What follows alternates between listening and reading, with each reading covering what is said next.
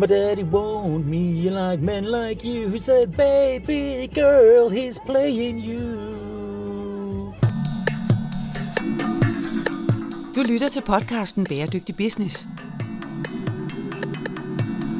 Lige nu står vi over for flere udfordringer. Klimaforandringer, knappe ressourcer og social ulighed.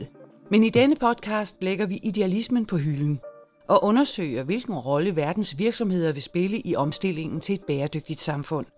Tag med, når C S R-direktør og foredragsholder Steffen Max Høgh taler med førende eksperter og undersøger, om der er penge i at tage et socialt og miljømæssigt ansvar. My daddy won't me like men like you who said, baby girl, he's playing you. Ja, så holder vi ved Psykologisk Institut. Vi skal op og tale med den øh, gode øh, Simon Elsborg.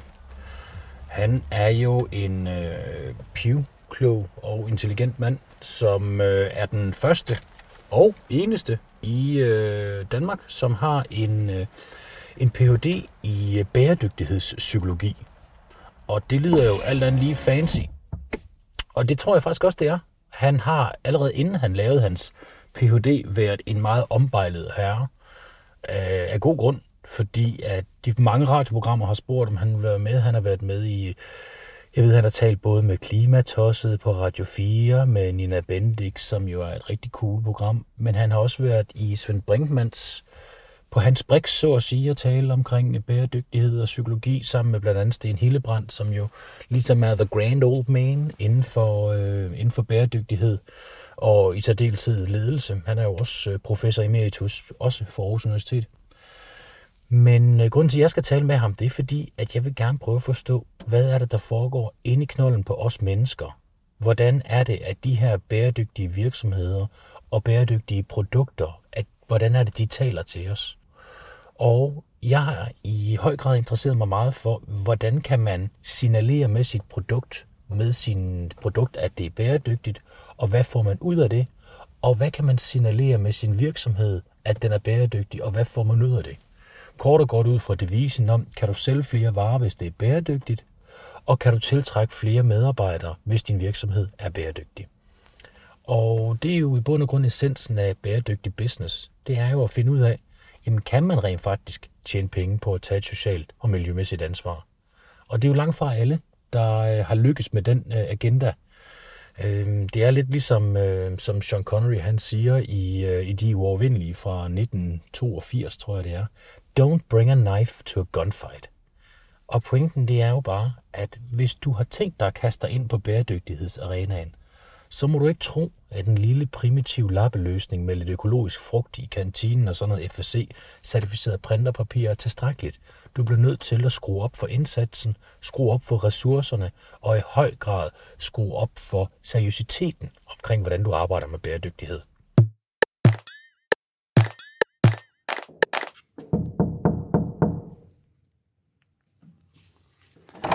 Så skete der noget. Hej Simon.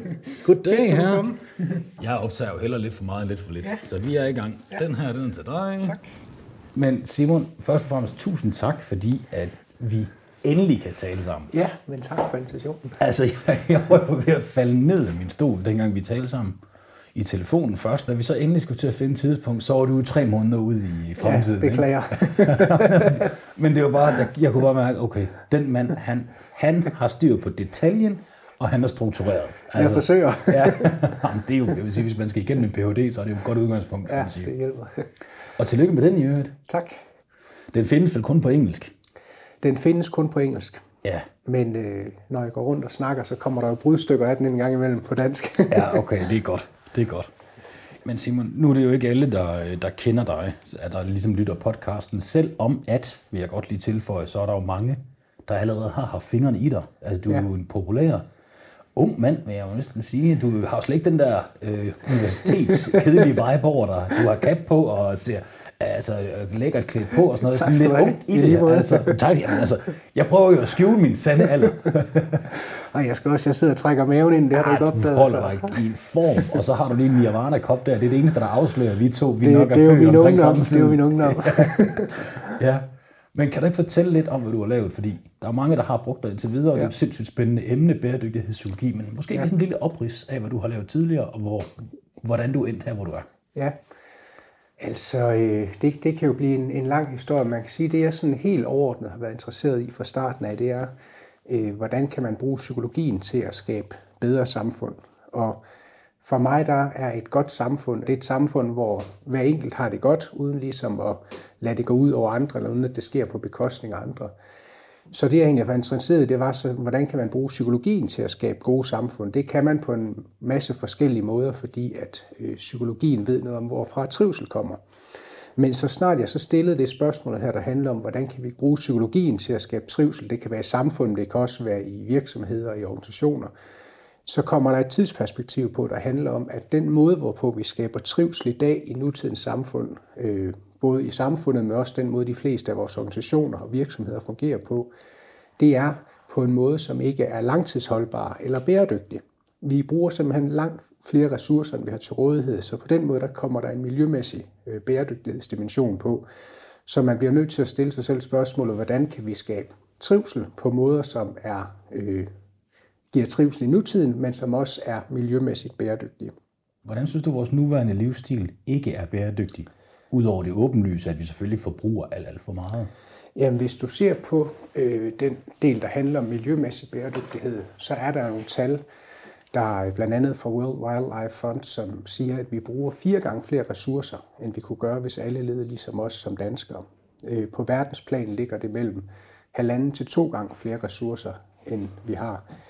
Det er det, man har prøvet at italesætte med World Overshoot Day, ikke? Altså at, lige præcis. At hvor meget, mange ressourcer man reelt bruger på et år. Ja, så det, for at forestille dig, at vi som danskere skal ned på en fjerdedel af de ressourcer, vi bruger i dag, uden at det sker på bekostning af trivsel. Prøv at ja. forestille dig, at vi skal drive virksomhed og organisation for en fjerdedel af de ressourcer, det gør, vi, vi bruger i dag. Det er en kæmpe udfordring, og det skal vi for ligesom at tilføje til udfordring, hvis vi skal have folk med på det i et øh, demokratisk samfund, og når folk de har deres valgfrihed, jamen, så bliver vi nødt til, i hvert fald hvis det overhovedet kan lade sig gøre, at det ikke sker på bekostning af deres trivsel, fordi det er klart, mennesker men... vil gerne leve gode liv. Ja, så vi, altså, for at sige det sådan på helt basic dansk, man kan simpelthen ikke få politikerne med på det, og Nej. få dem til at lave den lovgivning, der skal til, Nej. og virksomhederne til at lave ændringerne, Nej. hvis det er, at vi ikke har befolkningen med. Det er i hvert fald et, et fortal, der er interesseret i det indtil videre. Og så er spørgsmålet som, hvor langt vi kommer på, øh, jo tættere vi kommer på en, en brændende platform, ikke? Altså jo, jo hellere vil politikere og befolkningen gerne, på trods af, at det kommer til at eventuelt ske på bekostning af trivsel og livskvalitet. Ej, jeg synes, der er jo simpelthen så mange ting, du siger, der er spændende, ikke? Fordi det er jo noget af det, jeg rigtig gerne vil spørge dig om, når du lige har sådan fortalt hele rejsen, hvordan du er kommet hertil. Men ja. det er jo det her, hvad sker der? Ja. Og den her brændende platform kommer tættere på, hvordan ja. reagerer vi? Ja. Du lytter til podcasten Bæredygtig Business. Ja, og vi reagerer jo vidt forskelligt, kan man sige. Øhm, der er jo en, en større og større del af befolkningen, der begynder at tænke, okay, det kan godt være, at vi faktisk ikke har lyst til at skulle forholde os til bæredygtighed nu, fordi vi har det lige så godt. Men øh, vi kan godt se, at vi bliver nødt til det. Et eksempel, det er sådan noget som det seneste folketingsvalg, som jo er blevet betegnet som klimavalg, ja. hvor klima kom til at betyde langt, langt mere, end nogen havde forestillet sig bare et halvt år før valget, og måske også nogle ganske få måneder før valget. Og man kan se, hvordan det valg har, har formet hele det politiske billede og hele den politiske diskurs efterfølgende. Det har virkelig haft en betydning, og det er et resultat af, at mange flere mennesker faktisk er begyndt at sige, vi bliver nødt til at forholde os til klima og bæredygtighed, selvom vi godt kunne bruge tiden på noget andet.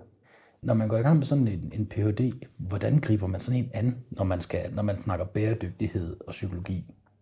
Det kan man jo gøre på mange måder, men det jeg sådan helt overordnet har været interesseret i, det er, hvordan er det, vi kan bruge psykologien til at forstå og løse nogle af de her problemer med bæredygtighed. Men det jeg har gjort helt grundlæggende, det er, jeg har målt folks øh, trivsel. Det er helt præcis deres oplevelse af lykke og livstilfredshed.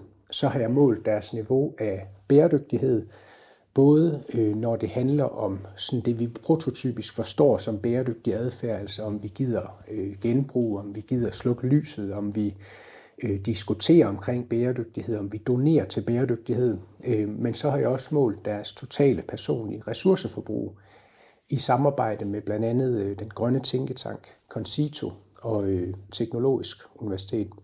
Og så har jeg så målt en øh, række psykologiske faktorer. Så jeg har altså deres trivsel, jeg har deres bæredygtighed, og så har jeg en række psykologiske faktorer. Og det, jeg var interesseret i at finde ud af der, det er så, hvad kendetegner mennesker med en høj grad af miljømæssig bæredygtig adfærd? Hvad kendetegner mennesker med et højt, eller, eller for den sags skyld lavt, totalt personressourceforbrug? Hvad kendetegner folk med en høj grad af personlig trivsel, mål som lykke og livstilfredshed? Og så til syvende og sidst, hvad kendetegner mennesker, som formår på samtidig at have en relativt høj grad af personlig trivsel og en høj grad af miljømæssig bæredygtighed? Fordi øh, de mennesker, de kan noget, som vi andre kan lære lidt af, hvis målet det er at skabe gode liv, som også er miljømæssigt bæredygtige. Er personlig trivsel ikke mere et spørgsmål om at have nogle gode, positive relationer, meningsfuldhed i sit liv og ja. være engageret? Ja. Altså ting, som ikke er påvirket af, af de planetære grænser? Jo, det, det er det lige præcis. Øhm, I hvert fald, hvis vi taler, når man kommer over et vist threshold, og det er også det, som, øh, som vi finder i de her data, det er, at personlig trivsel hænger næsten ikke sammen med vores totale personlige ressourceforbrug. Det er sådan, at vores totale personlige ressourceforbrug det kan forklare under en procent af forskellen i vores totale personlige trivsel, målt som lykke og livstilfredshed. Så hvis det er rigtigt, og det er sådan, at jo højere total personlig ressourceforbrug, jo marginalt højere trivsel. Men vi har ikke kontrolleret for alle faktorer, så det kan være alle mulige forklaringer. Men man må sige, at hvis det er rigtigt, at vi nu lever på en måde, hvor, hvor vi ligesom er øh, ved at underminere vores livsgrundlag på, på længere sigt, så må vi spørge os selv, jamen det her kæmpe totale personlige ressourceforbrug, vi har i Danmark, hvis ikke det bliver omsat til personlig trivsel, skal vi så blive ved med at have så højt personligt ressourceforbrug? Fordi i de her data, der kan vi ikke se nogen forskelle. Man skal så også tilføje, at nu har vi vendet os til det. Så derfor, i hvert fald i starten, hvis vi skal til at gå ned i ressourceforbrug, så kan det godt være, at det kommer til at koste på trivsel. Det, det er ikke et nemt spørgsmål, det er det ikke. Nej, det begynder jeg at kunne forstå, så det er en meget, meget lille del, der egentlig har noget at gøre med, med, med nye, nye, nyt tøj og nye møbler og penge ja. og velstand og materialer og alle de problemer, vi har i forhold til, ja. at vi bruger for meget. Ja. Men, men vores verden er bygget op omkring, at vi i hele verden bruger rigtig, rigtig meget. Så ja. hvis man fjerner det, ja. så vil der være et afsavn. Ja. Er det sådan, det skal forstås? Man taler om det, man kalder den hedonistiske trædemølle, som handler om, at man simpelthen vender sig til et forbrug. Det vil sige, hvis jeg spurgte, om du vil være lige så tilfreds med den telefon, som du har, som med den allerførste telefon, du havde, hvis jeg gav dig den i dag, og så tog den, du har nu, yeah. så vil du være mindre tilfreds. Yeah.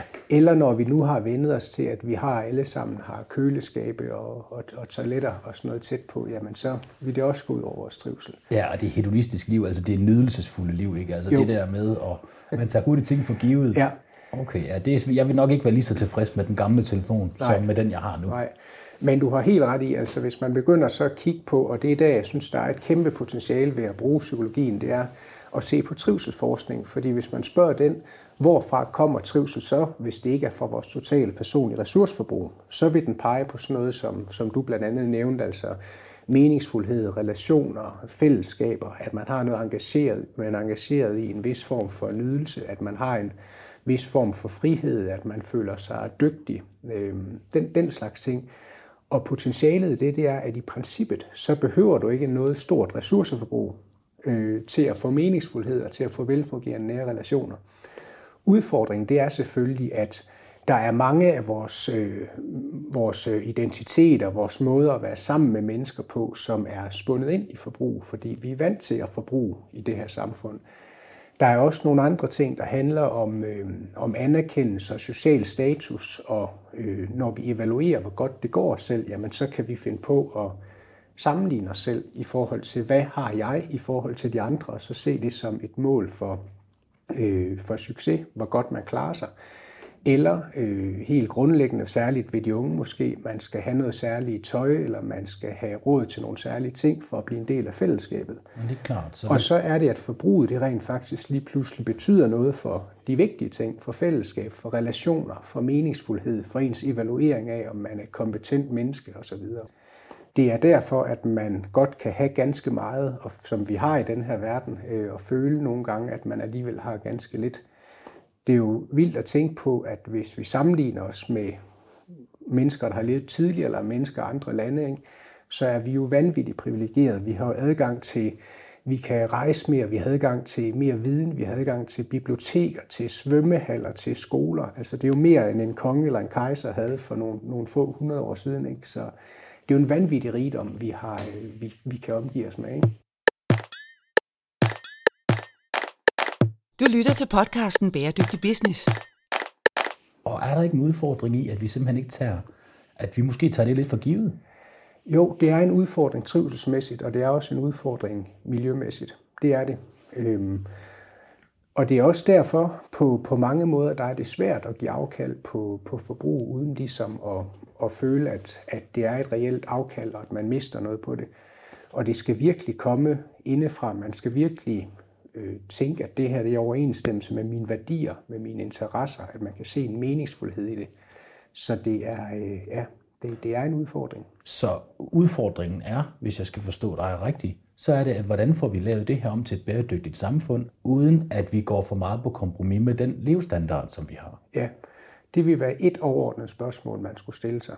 Jeg vil sige, at helt grundlæggende at få besvaret, for at vi kan få folk med på det her for alvor. Hvis ikke det skal ske på grund af pres, altså vi kan være motiveret af det, vi gerne vil væk fra, altså de her skræmmebilleder omkring en fremtid, vi ikke vil hen imod, og så er vi bange, og så forsøger vi at reagere på det. Men som, som du også ved, hvis vi skal lede mennesker i en virksomhed for eksempel, så skal vi ikke bare fortælle folk, hvad det er, vi ikke skal gøre, og hvad det er, vi ikke vil have, men bruge mindst lige så meget energi på at fortælle, hvad er det, vi gerne vil have, hvad er det for nogle visioner, vi har, hvor skal virksomheden være om fem, ti, femten, tyve år.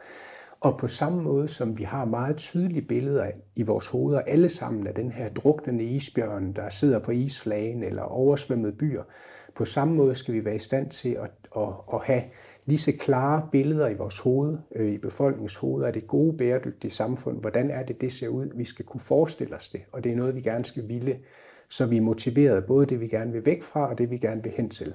Men det er sjovt, ikke, når man beskæftiger sig lidt med bæredygtighed. Det er jo svært, ikke? Og sådan...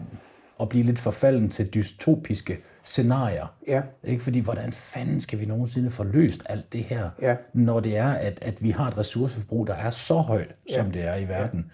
Fordi mange folk er, ved jo ikke så meget om bæredygtighed, som, som andre gør. Ja. Det er jo klart, man ved jo noget om det, man beskæftiger sig med.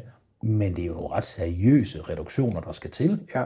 hvis vi skal nå at lave en ændring i forhold til, hvor meget planeten den bliver varmere over de ja. næste ti år, som ligesom ja. er det vindue, de kloge siger, vi har. Ja. Og det er, altså øh, nogle gange, når jeg holder, øh, holder foredrag, så spørger jeg folk, øh, hvad de kommer, ikke hvad de kommer til at tænke på, men hvordan de føler, når jeg siger klima og bæredygtighed. Og så, så folk, de rækker hånden op, så siger de øh, frustration, vrede, afmagt, sorg, øh, opgivenhed. Altså de der øh, følelser, som faktisk er afledt af de dystopiske forestillinger, du taler om. Og spørgsmålet, det er, også rent motivationelt. Hvordan får vi gjort sådan, at når vi siger klima og bæredygtighed, så okay, det er godt, folk de må gerne føle noget vrede og frustration og afmagt og, og den slags, men, men der skal også være nogen, der rækker hånden op og siger håb, inspiration, udvikling, en bedre verden, menneskehedens største mulighed, at vi kan, øh, når vi er presset, så kan vi udrette ting, som vi ikke kan, når vi ikke er presset. Vi kommer til at skabe noget, der er meget bedre. Det er en, en, en udviklingsmulighed. Men oplever du, der er nogen, der gør det? Øh, det er i hvert fald noget af det, som vi nogle gange arbejder på, at, øh, at vi skal komme, komme tættere på. Og man kan sige, ja, det, det oplever jeg faktisk nogle gange, når, man, når vi har hvad skal man sige, arbejdet med nogle af de muligheder, der også kan være i det. Det kan være for eksempel unge mennesker, som er ret presset af hele den her bæredygtige situation. Man taler meget om, i, i de mest ekstreme tilfælde, klimaangst og klimadepression. Det, det er et fortal selvfølgelig, der, der har det sådan, at man kan diskutere overhovedet, om det er en reel diagnose og det ene og det andet, men, men langt de fleste, både unge og, og voksne, går rundt og er bekymret, altså en let udgave af, af angsten, og de fleste går rundt med en vis form for skal man sige, sorg i forhold til ødelæggelserne, vi ser i, i naturen. Ikke? Så det er, det er generelle følelser. Øh, så, men når man tager udgangspunkt i dem og siger, jamen, hvad, hvad, hvad er det ligesom, vi kan, kan gøre selv? Hvordan kan vi gøre det her til en mulighed? Så de unge mennesker, de vil jo se på, jamen kan vi øh, slutte os sammen i fællesskaber, så vi faktisk kan gøre en forskel, eller kan jeg gøre det her, nu jeg er så optaget af klima og bæredygtighed og går og bekymrer mig om det, kan jeg gøre det til en levevej, fordi det er nogle af de kernekompetencer, der bliver brug for på øh, fremtidens arbejdsmarked. Kan jeg se det som en styrke, at når jeg engang lægger mig til at dø, jamen så har jeg det mindste forsøgt at leve i overensstemmelse med mine værdier. Kan jeg se det som noget, der kan generere meningsfuldhed i mit liv? Kan jeg se individet som andet end afmægtigt, men faktisk som noget, der øh, kan gøre en indflydelse? Vi har sådan et eksempel som øh, Greta Thunberg. Ikke? For lidt over et år siden, der var hun en, øh, lidt over halvandet år siden, der var hun en lille pige, som ingen kendte. Ukendt skolepige. Det er øh, et, et menneske, der har haft en kæmpe effekt, og man kan synes meget om hende, men hun har haft effekt. Og øh, man kan også tale om sådan noget, øh, jamen det kan godt være, at vi som individer er relativt afmægtige, men på trods af det, er det så ikke bedre at trække skibet en lille smule den rigtige retning frem for den forkerte retning. Jo, og så kan man jo sige helt banalt i forhold til din egen individuelle trivsel, det at være i en afmægtig situation, altså når mennesker er i sådan en tilstand af hjælpeløshed, ja. Det er virkelig ikke ret godt for os. Så hvis man kan flytte det over i noget mere handlingsorienteret, som, som du fortæller her, ja. Det er jo langt, langt bedre for ja. Individet. Ja, og præcis hvis vi tænker klima og bæredygtighed, noget af det, som man desværre møder derude, det er jo den her følelse af, vi kan ikke nå det, vi kan lige så godt give, give op. Og det skaber øh, frustration, og det skaber øh, afmagt, det skaber opgivenhed. Øh, så vi skal have skabt en helt anden stemning, der, der hedder noget i retning af, ja, det bliver en udfordring, men vi kan godt nå det. Fordi ellers får man hjælpeløshed, og så er det, man tænker, så kan det hele skulle være lige meget, så kan vi lige så godt bare holde en kæmpe fest, eller at man ja, bliver mere frustreret. Ja. Nu skal vi heller ikke dvæle for meget i det negative, for når vi nu endelig har muligheden for at tale med dig, så vil vi høre noget om, hvordan det er, vi rent faktisk kan gøre det bedre. Men en af de store udfordringer er vel også, at mange af de her ændringer, der skal laves for, at vi kan få et mere bæredygtigt verden, mm. det er systemiske ændringer.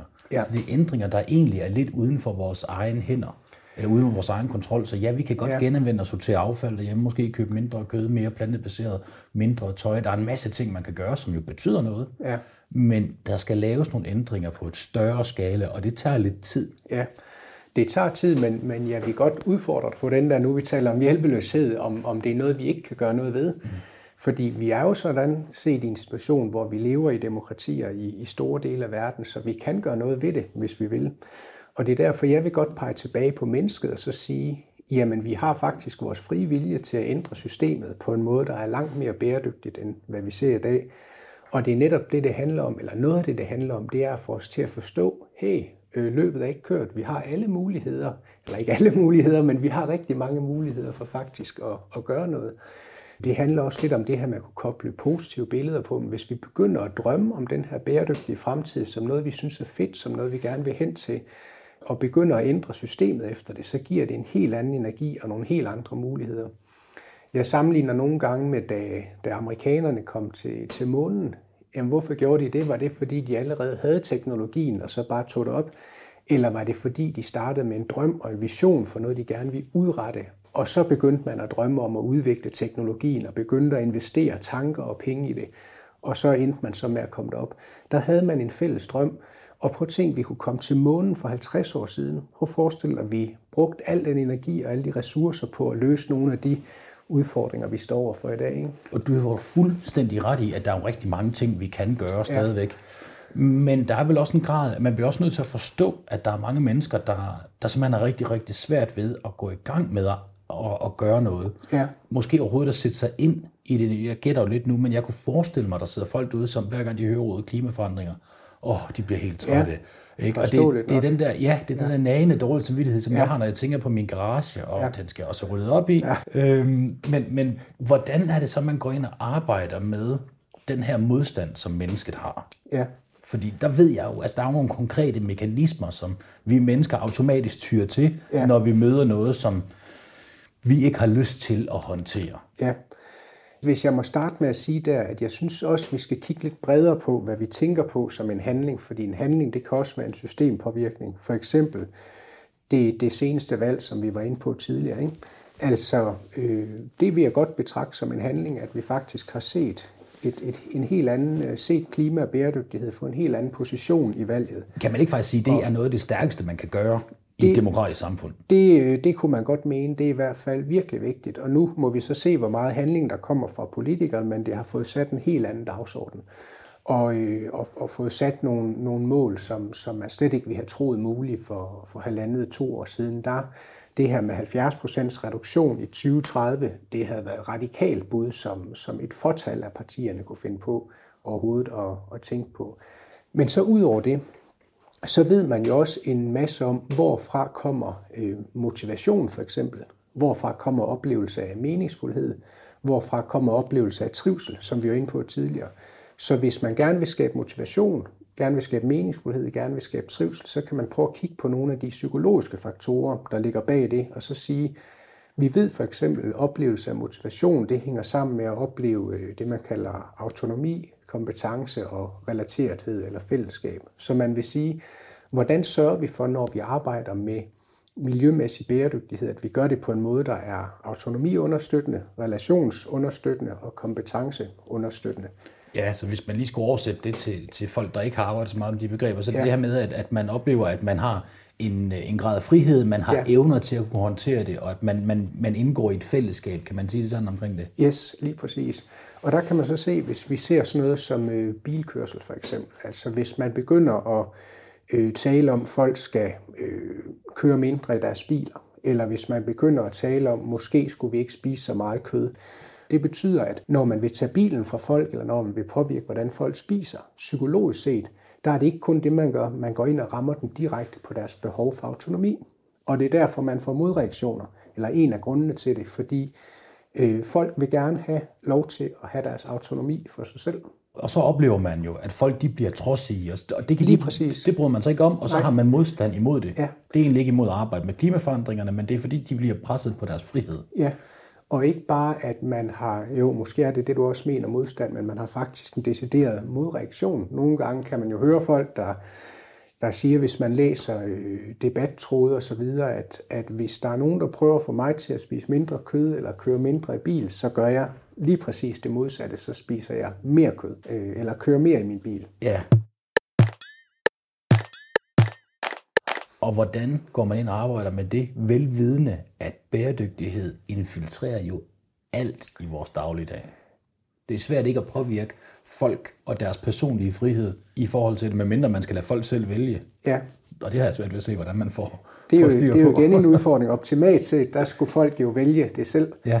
Så hvordan kan man få folk til at gøre noget, som man har for med dem, samtidig med, at de faktisk oplever, at det er i overensstemmelse med deres autonomi. Og det, det kan der selvfølgelig være forskellige metoder til, men en, det er at sige, okay, hvis vi faktisk anerkender, det kan være en virksomhed, hvor man vil have folk til at, at køre delebiler øh, til arbejde eller på arbejde, eller have flere øh, Skype-møder, eller øh, cykle øh, på arbejde, eller til, til kundemøder.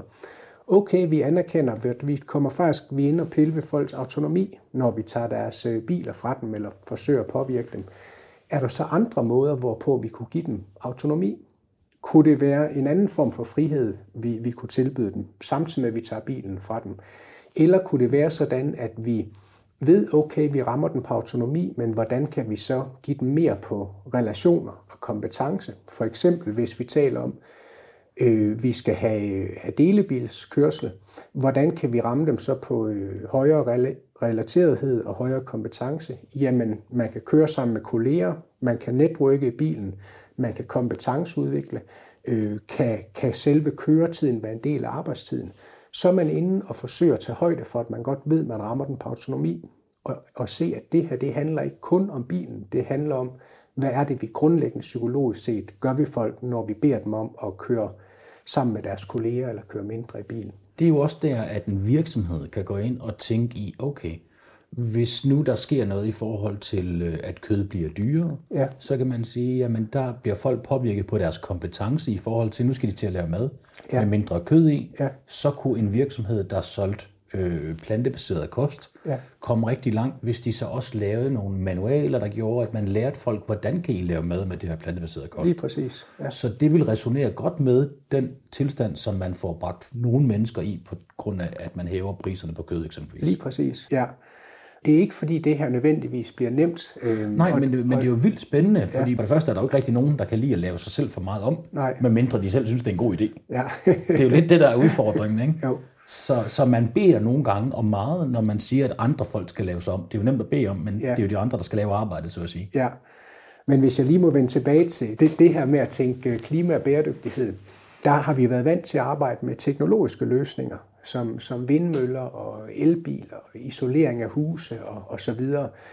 Men det, der handler om den menneskelige del, som handler om, hvordan motiverer vi vores medarbejdere, hvordan sørger vi for, at de finder det meningsfuldt, hvordan sørger vi for, at de her forandringer sker i overensstemmelse med deres værdier, hvordan nedbryder vi eller forholder os til forsvarsmekanismer, alt det, hvordan ændrer vi mindsets, hvordan skaber vi engagement, alt den del handler om mennesker. Og det er så der, vi har en hel videnskab, der handler om, hvorfra kommer motivation, hvorfra kommer meningsfuldhed, hvorfra kommer mindsets, hvorfra kommer øh, engagement osv. Det er al den viden, vi skal til at have bragt i spil. Ikke i sig selv, men i samspil med teknologien. Og de forskellige faggrupper. Og de forskellige faggrupper. Det er virkelig en vigtig pointe, altså at vi skal ikke forsøge at løse det her ved siloarbejde eller silotænkning, hverken i kommunen eller på universiteterne. Vi bliver nødt til at arbejde på tværs, fordi det er så vanvittigt komplekst. Og når jeg sidder her og taler psykologiens sag, hvis det er det, jeg gør, så er det virkelig under forudsætning af, at alle andre videnskaber også spiller ind. Min påstand er bare, at jeg synes ikke, man i tilstrækkelig grad anvender al den viden, vi har om mennesker, ind i den her spørgsmål om klima og bæredygtighed. Det vil jeg meget, meget gerne tilslutte mig. Ja. Øh, med, det synes jeg i hvert fald, du har en meget stærk pointe i. Ja.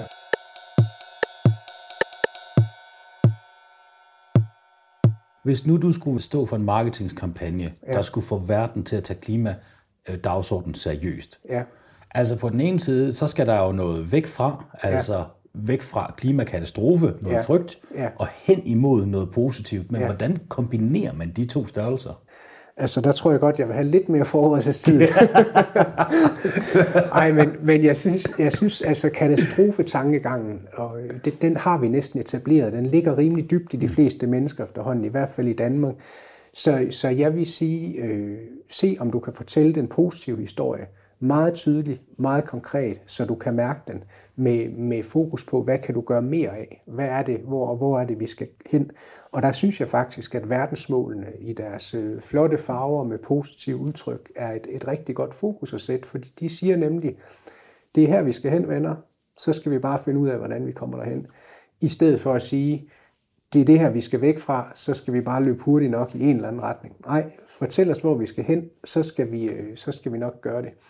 Og der er jeg spændt på at se, altså jeg synes virkelig, altså de er jo fra to tusind og femten, og jeg synes allerede, de har verdensmål, jeg synes allerede, de har formået at, øh, at sætte en meget, meget interessant dagsorden. I hvert fald, og jeg er jo lidt øh, biased af de miljøer, jeg kommer i, men jeg synes godt nok, der er mange, der øh, orienterer sig efter verdensmål efterhånden og tænker, at verdensmål, det er en øh, bestillingsseddel for fremtiden. Det er et bud på, hvad er det, vi som virksomheder skal levere løsninger på, hvis vi vil være øh, fremme på markedet om, øh, om, om nogle, nogle ganske få år.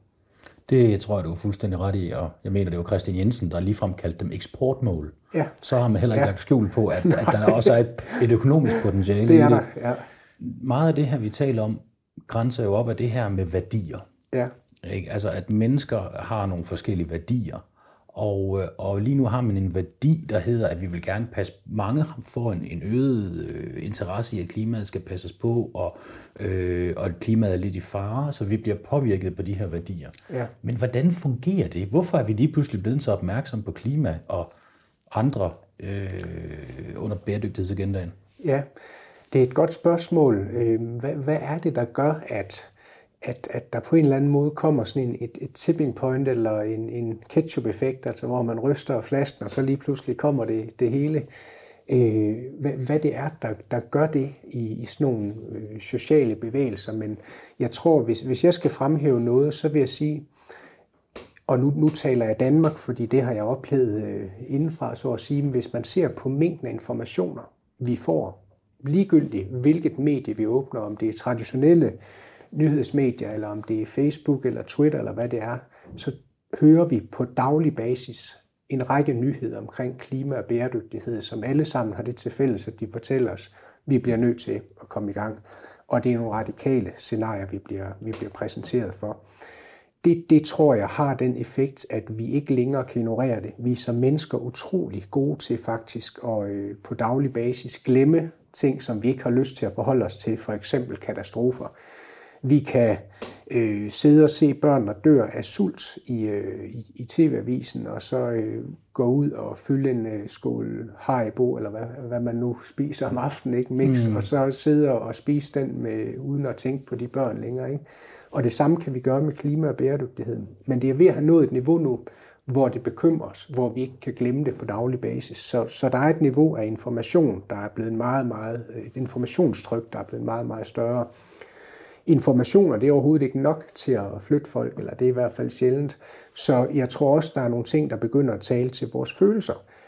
Og det kan jeg også selv høre hos mange af de voksne, jeg, jeg taler med, at når deres børn begynder at komme hjem og sige ting, så rammer det også følelsesmæssigt. Eller når deres børn begynder at demonstrere i gaderne, så rammer det også følelsesmæssigt. Så, så, så i kombinationen, vi har både fået en masse information, altså noget kognitivt, og så har vi, er der begyndt at komme noget, noget, noget ekstra tryk på det følelsesmæssige også, og så er der begyndt at komme øh, hvad skal man sige, skala på eller mængde på, så, så det er begyndt at rykke sig. Det, det er sådan, jeg ser det i hvert fald. Man kan også pege på, at det er ikke så mange år siden, hvor bæredygtighed det meget blev tænkt som noget, der var tilbageskuende, og vi skulle tilbage og gøre tingene som i gamle dage. Nu her, der synes jeg, der er, særligt hvis man taler virksomheder, begyndt at komme en række virksomheder, der taler om, det her det er fremtiden. Og vi er også begyndt at kunne, og det, det er noget bedre, vi vil hen til. Man er også begyndt så småt at røre på sig i det, i det politiske system. Inden for måske det seneste år eller to, er der begyndt at komme noget, noget tryk deroppe fra os. Så vi har både en bevægelse nedefra, og vi har nogle strukturer opfra, der alle sammen skubber i, i samme retning. Jeg synes noget som, som Trump, han har måske også haft en interessant effekt, fordi... Måske har han faktisk været god for den her dagsorden. Ja, mærkeligt nok, fordi folk, de, når vi skal finde ud af, hvad for en adfærd og hvilke holdninger vi vil have, jamen så kigger vi jo rundt på, på rollemodeller i samfundet, ikke? Og vi tænker over, og i vores omgangskreds, så tænker vi, hvem vil jeg gerne være ligesom? Og det er jo også noget, man kan bruge, når man skal skabe adfærdsforandring, og så tænker man, og hvem vil jeg ikke være som? Så det er faktisk sådan, at mange definerer sig i opposition til, til Trump. Så, så længe man ved, at man i hvert fald ikke er ligesom Trump, øh, så vil der faktisk være mange, der så på grund af det kommer til at, at være mere pro-bæredygtighed. Du lytter til podcasten Bæredygtig Business. Man kan se sådan helt overordnet, at miljøbevægelsen har jo i, i starten kun kørt med det argument, det her det er det rigtige at gøre, det burde I gøre. For at redde jorden, for at redde menneskeheden, for at redde dyrene. Altså, så er der stået nogle businessfolk og sagt, jamen kan vi tjene penge på det?